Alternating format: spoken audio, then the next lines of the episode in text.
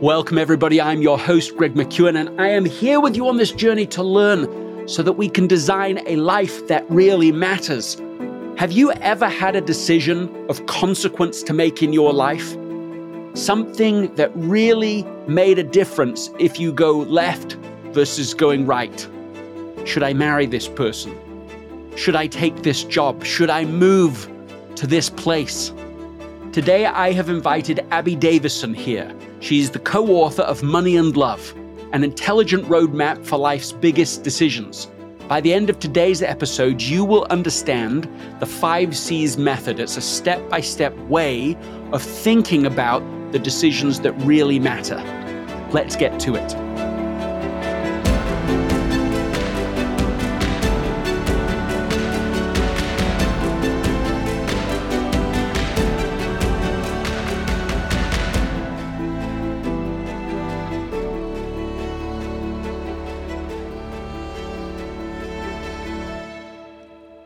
If you haven't yet signed up for the One Minute Wednesday newsletter, now's the time to do it. Go to gregmckeown.com forward slash 1MW. It's one of the fastest growing newsletters on the web. It's now up to 160,000 people.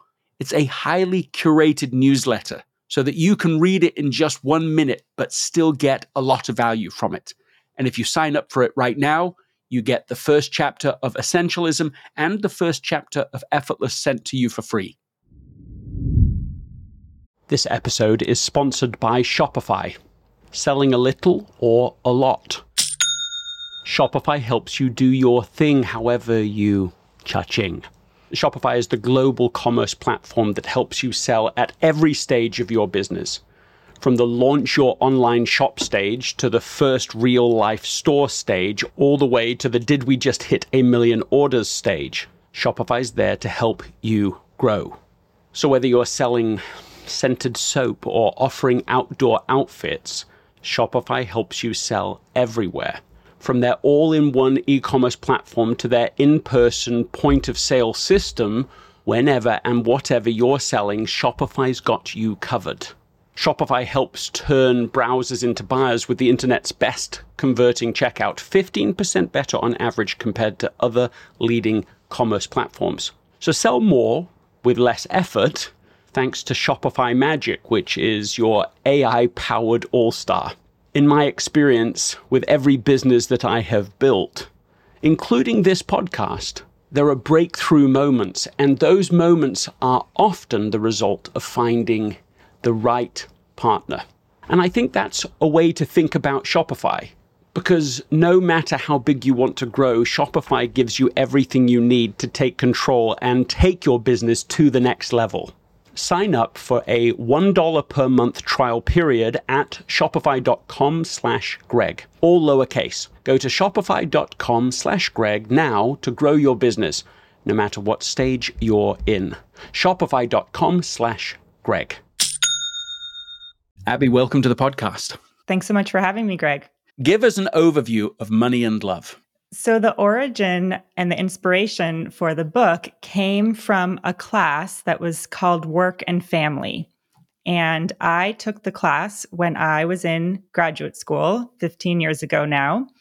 And first of all, that's just a little rude right there because we were in business school together. And so, just were. to be reminded that it's 15 years. How did this happen? This well, is going... we were teenagers. We were the youngest students that had ever been there, right? it's, a, it's an amazing thing. And so, so you took this class. Carry on. So I took this class and I had met someone in business school. We had been dating for a little less than a year at the time. And we, with graduation looming, were trying to make big life decisions about whether we would accept jobs in the same city, whether we would live together if we ended up in that city. And our professor, who is my co author, Myra Strober, shared a surprising statistic, which is that couples that live together before they get married have higher divorce rates.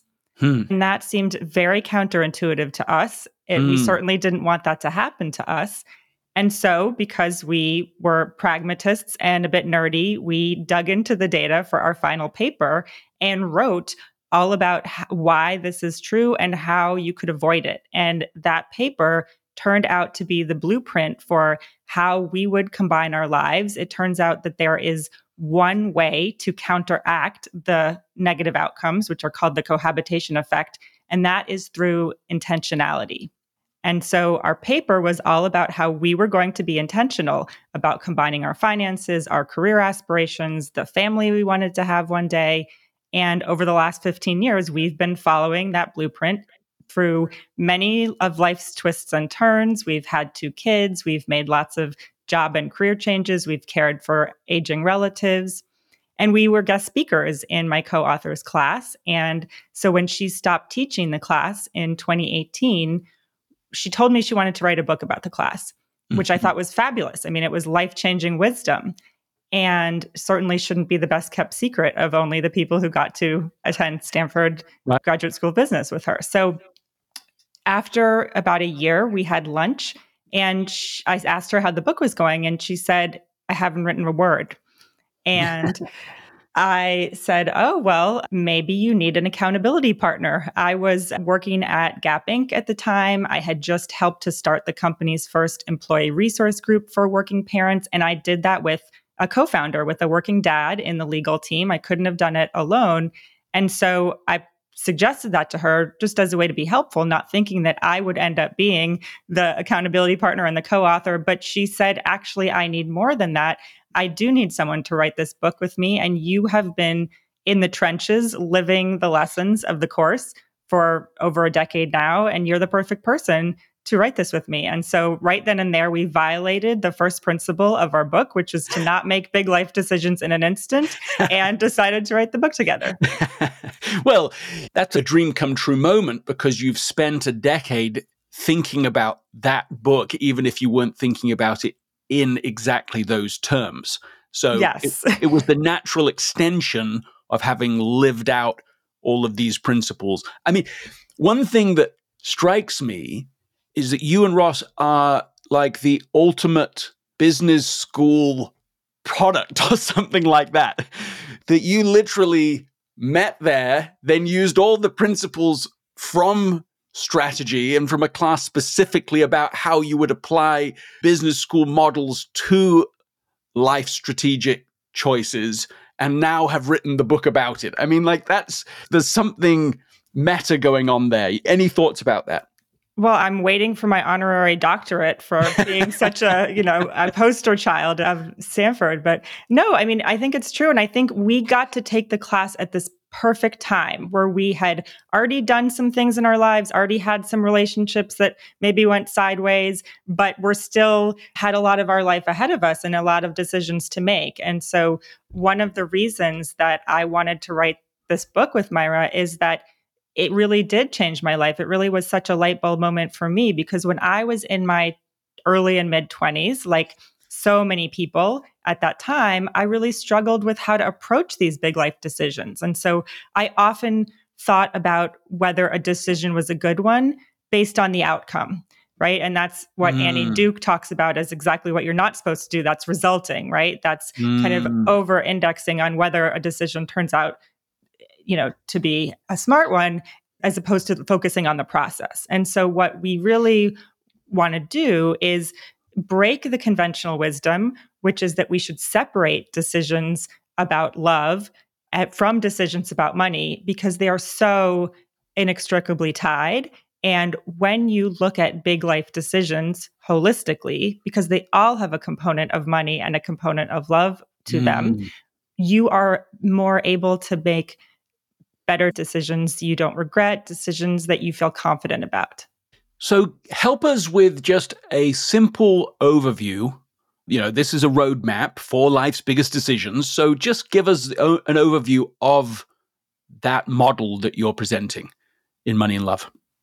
So, we have a framework for how to approach big life decisions because the tendency is when we are in moments of stress or high emotion or anxiety, we tend to want to rush to the other side of a decision, right? We don't like as humans to sit in the discomfort. Mm. And we also have a tendency to look very closely at the short term impacts and less closely at the long term impacts. So we mm-hmm. again we mm-hmm. over index on the either positive or negative effects in the short term.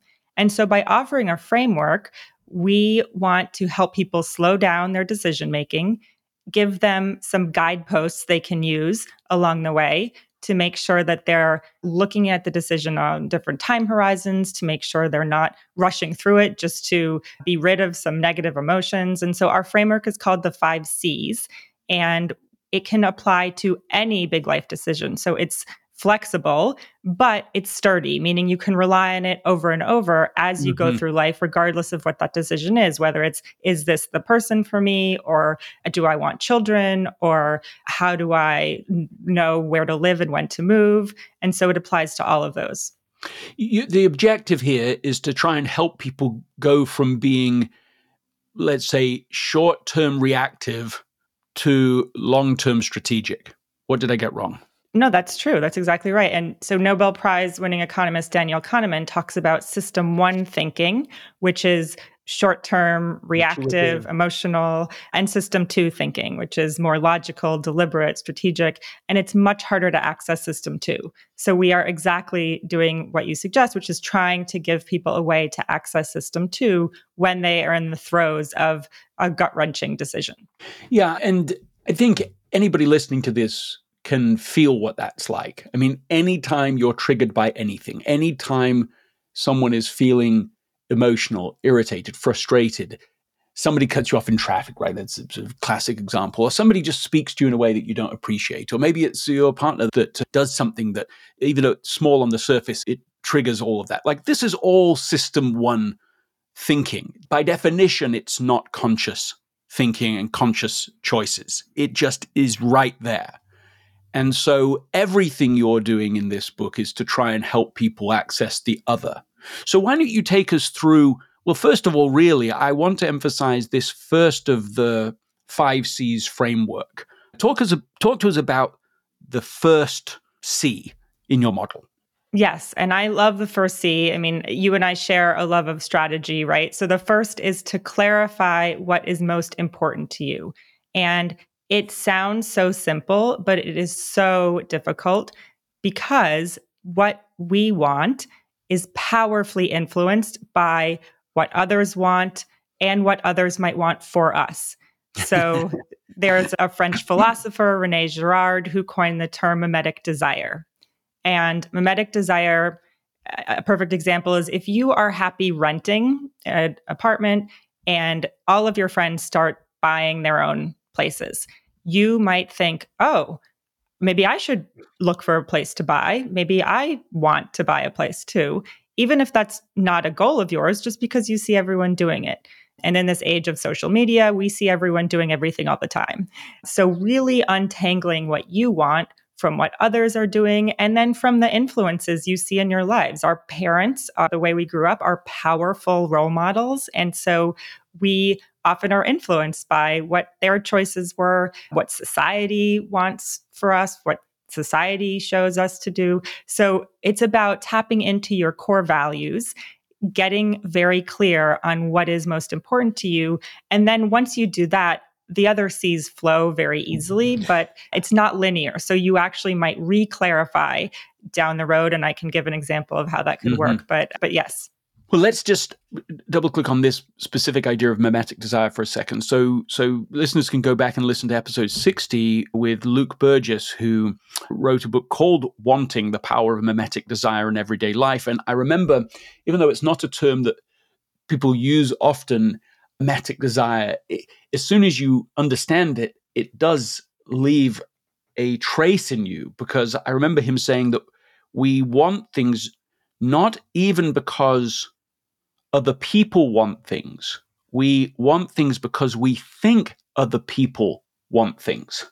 So our relationship to what we want can be very distant from actually what deep down we want. And this is what, I mean, there was a lot of wants in that sentence, but you know, this is one of the problems that you're identifying for why it is hard to just know what matters to us. Am I getting that right?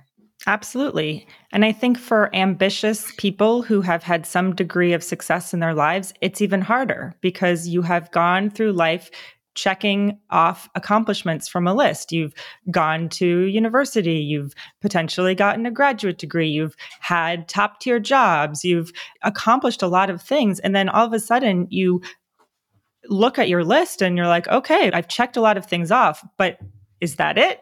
What do I want now? And that is certainly something that many of us tend to face in midlife, however you define that. Mm. And it's often because we've been letting other guideposts steer us up until that point. Well, this, I remember there was a bit of a movement in Silicon Valley under the banner of the race to nowhere and th- this risk that if you overemphasize jumping through hoops with your children, right, you need to get A's in each of your classes, you need so that you can get even potentially into the right middle school and high school, so that you can get into the right university, so that you can get into the right branded job, and so on. And so suddenly somebody wakes up, the 30, the even older, and they really actually have no idea what they want because all they've been doing is jumping through a game that is not of their own making. So help us tangibly to know how to break that mimetic habit and actually get clearer about what we really want, what's really important to us. Well, I do recommend reading Luke's book because Wanting is an excellent book and he has some suggestions there. What I have found helpful is really to focus on core values. So there are a lot of exercises you can Google core values sort and find any number of ways on the internet to help identify your core values. But something that has worked well for me is to pay attention to what I get very worked up about when I am reading the news or watching something. If there's something that I get have an emotional reaction to, like, that's not fair, or, oh, how awful. It's often because it is touching a core value and it's violating a core value of mine. And that can give you an indication. And I can, I'll give you an example. When I was in Myra's class, mm-hmm. she shared a study that had talked about people who work part time and how they often earn lower salaries, even if they're not making an hourly rate on a salary basis, they earn less, they have fewer benefits, they have lower rates of promotion. And I had always thought that I would work part time once I had kids. I had seen my mother do that and many of my mm-hmm. peers' mothers. And I figured, well, that's how you combine a job and a family. But when I saw this study that Myra shared, I realized that is deeply unfair. I don't want that to happen to me. I don't want my employer to be getting the better end of that deal because I will probably work more hours than I am being paid for. And it's because I have a core value of equity. And that is very deeply ingrained in me. And so I vowed then and there to find a way to f- work full time once I had kids and and that was informed by the data but also because of that core value of equity and that has shown up in my life in many different ways. But it's i really remember having a emotional reaction when i saw that study that was you know really just about numbers but it touched on a core value of mine. Yeah so one of the best ways to know our values is in their violation. That as something violates something deep within us we that's one way to recognize it is there any formal process that you would describe for identifying values in their violation beyond you know most of the values exercises that I've been exposed to here are your 100 values prioritize them eliminate them until you get down to 5 and then it's down to 3 and you prioritize those. So, and I think there's a lot of value in that kind of process. But have you found any process in your research for this book that would be alternative to that, a different way of identifying values in a formal process?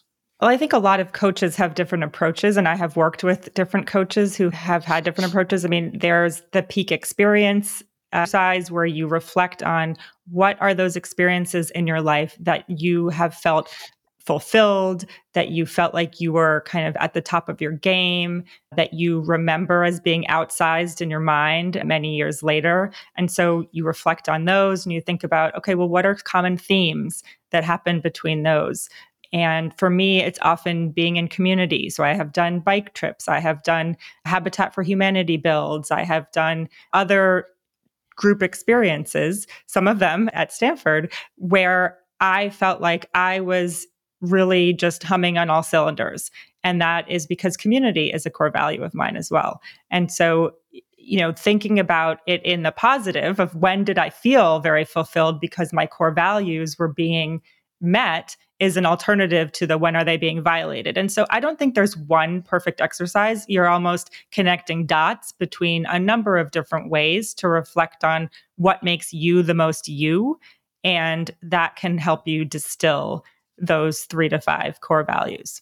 So let's say somebody has identified this, they have three to five core values.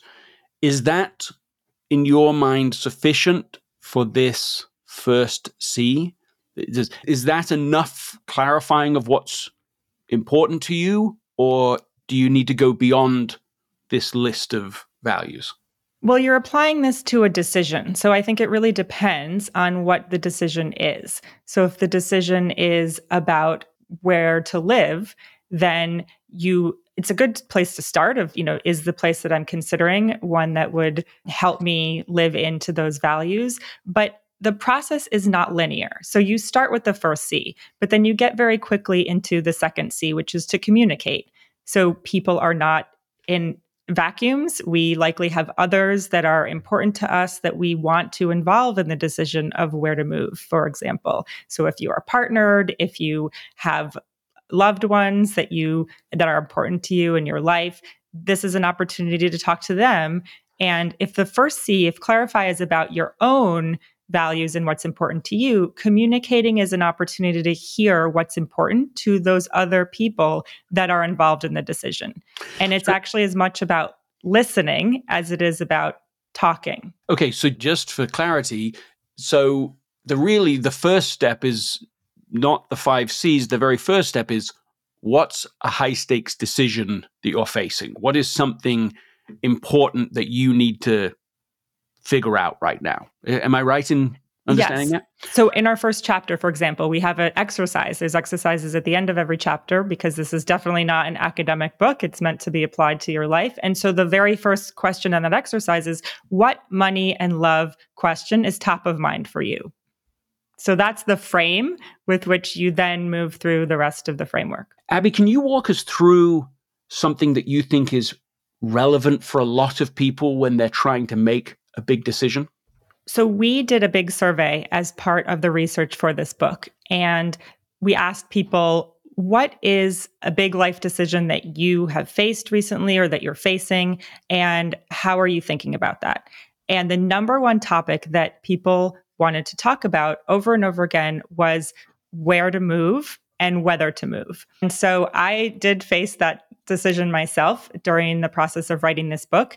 Hmm. And I'm happy to share how I approached it and how Ross and I used this framework to work through that moving decision. And actually, incidentally, Myra, my co author, faced a similar moving decision used the five C's as well and came up with a completely different answer. So mm-hmm. it certainly doesn't we don't tell you what to do with the five C's, but I have applied it to my life and it was very helpful.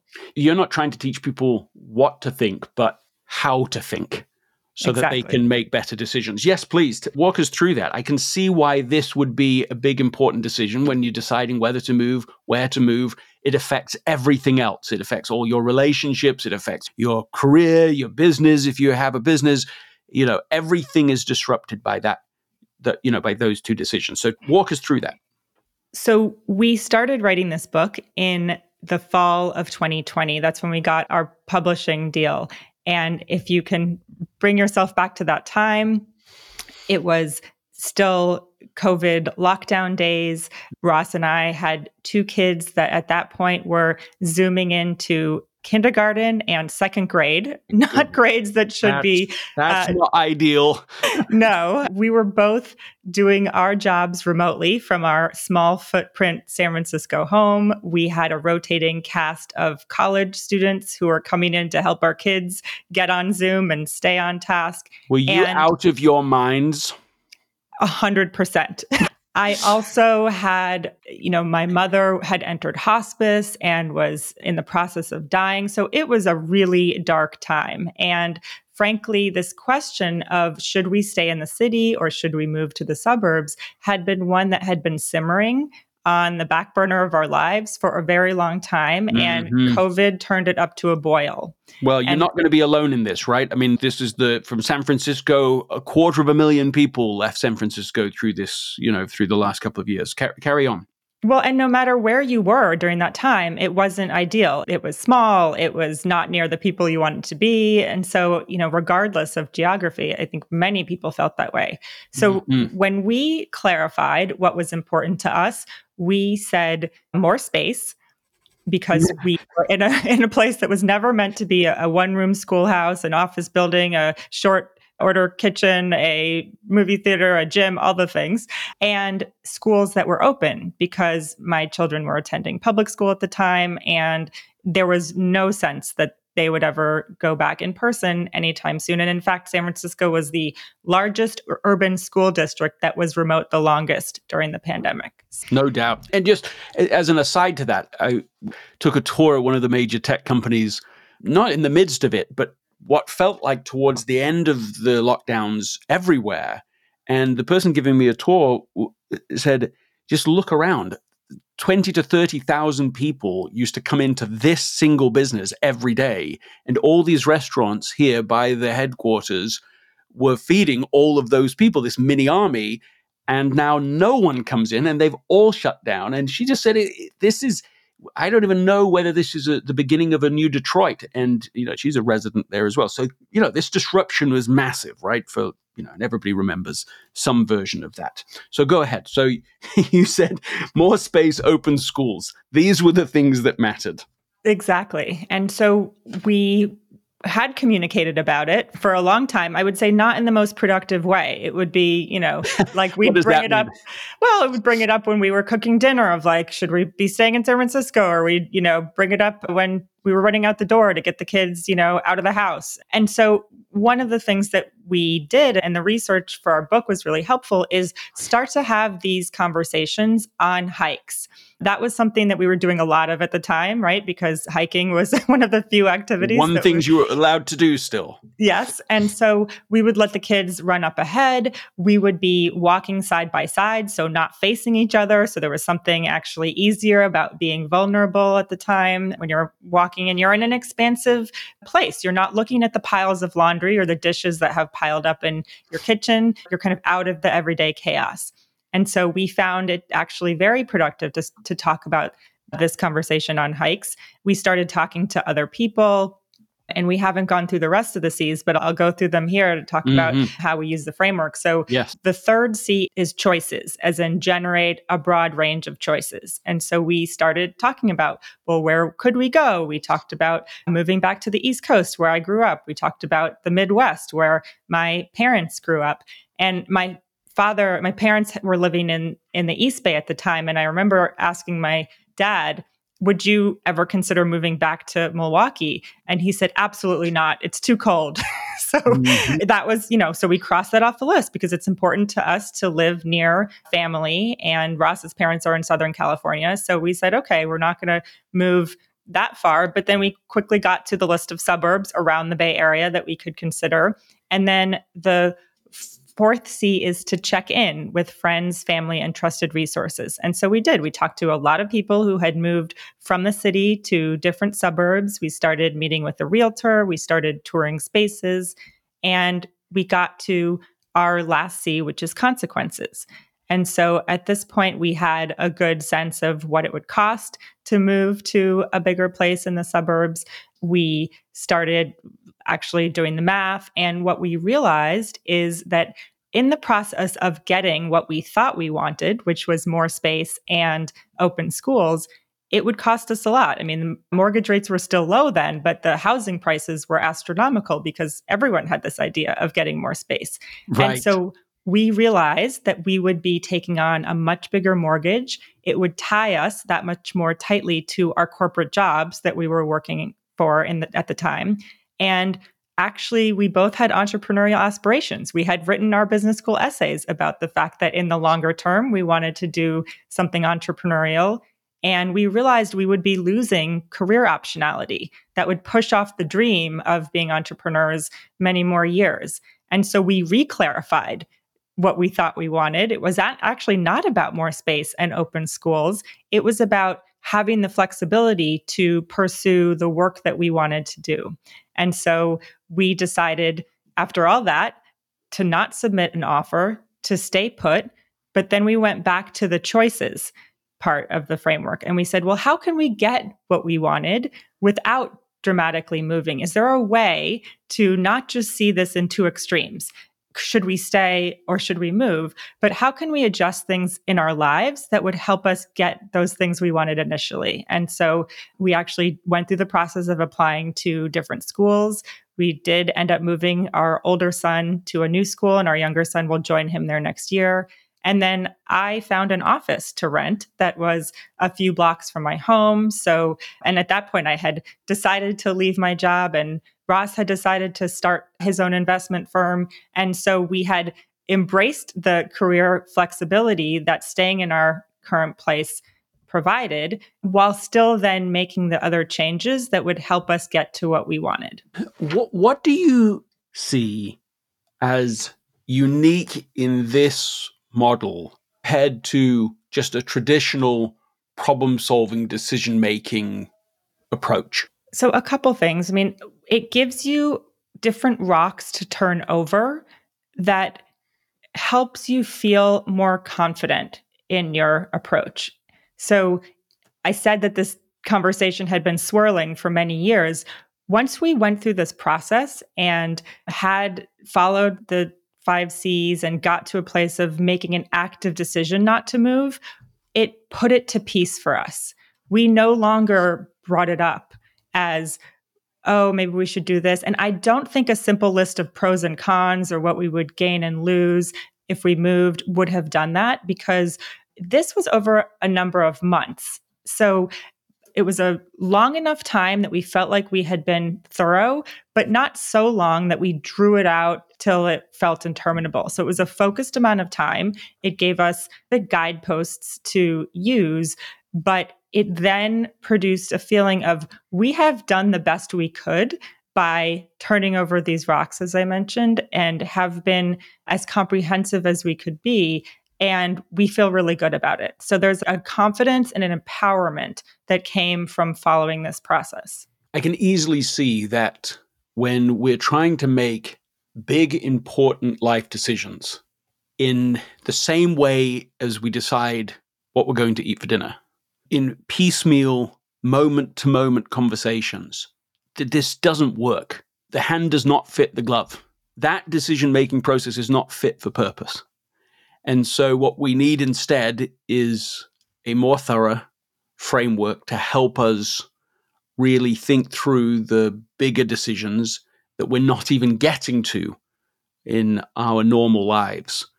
If you were now coaching somebody to go through this and they said, okay, I'm going to take a weekend to follow this model, what guidance would you give them, you know, concretely to operationalize this model within, let's say, something like a personal quarterly offsite? I think you could set it up in a weekend, but I think it will take longer than that to work through. And that is because when you are not just thinking about something in your own head as an intellectual exercise, when you're actually involving other people, which is the what is so different about this uh, mm-hmm. framework, the communicate step is really about listening to what other people find important. And clarifying and communicating are a bit of a dance. So you might clarify what's in your own mind. Say you do that on the weekend, you think you know what you want, but then you have to start having the conversation. You have to communicate with the other person or people who are important. And you have to give that the proper space and time and really listen to what that other person is telling you. And that might actually make you change your mind. And then you re-clarify. And so it, it is actually you need to give it a bit more time to unfold so that everyone feels like they've been heard and that they've gotten to say what they want to say. And then you can move forward with generating the choices, being creative, talking to other people. So the check in step and the choices step go hand in hand nicely because when you are in a high stakes decision, you tend to see the extremes. You tend to get tunnel vision. And so the choices is really about generating additional creative options that you didn't see in the first place, but that someone who is a neutral third party, for example, a friend, uh, an expert, therapist, clergy member, might be able to suggest. And by checking in, that then generates more choices. So those two are paired.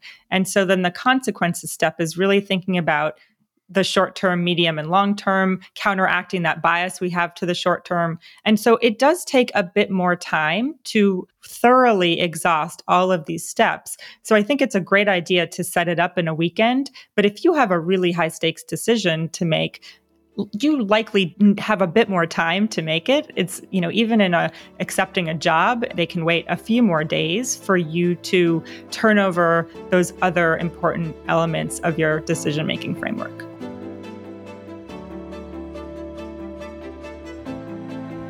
That's part one of this two part conversation with Abby Davisson. What is one idea that has stood out to you? What is one immediate thing that you can do? It might be tiny, but you can do it immediately. And what team could you share this with so that you can make more intelligent decisions about the things that matter most? Be sure to be part of the entire ecosystem. This podcast episode is just part of an entire system that I've put together to help you design a life that really matters. The One Minute Wednesday is part of it. Subscribing to this podcast is a part of it. Reading or rereading Essentialism, reading or rereading Effortless. Signing up to be a part of the Essentialism Academy is part of the support system that I have designed to be able to help you design a life that really matters. I'll see you next time.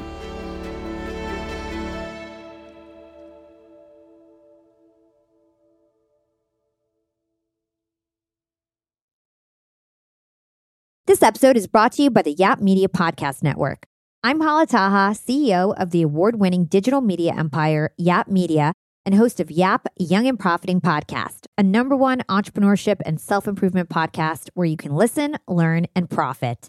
On Young and Profiting Podcast, I interview the brightest minds in the world and I turn their wisdom into actionable advice that you can use in your daily life. Each week, we dive into a new topic like the art of side hustles, how to level up your influence and persuasion, and goal setting. I interview A list guests on Young and Profiting. I've got the best guests, like the world's number one negotiation expert, Chris Voss, Shark Daymond John, serial entrepreneurs Alex and Leila Hormozi, and even movie stars like Matthew McConaughey. There's absolutely no fluff on my podcast, and that's on purpose.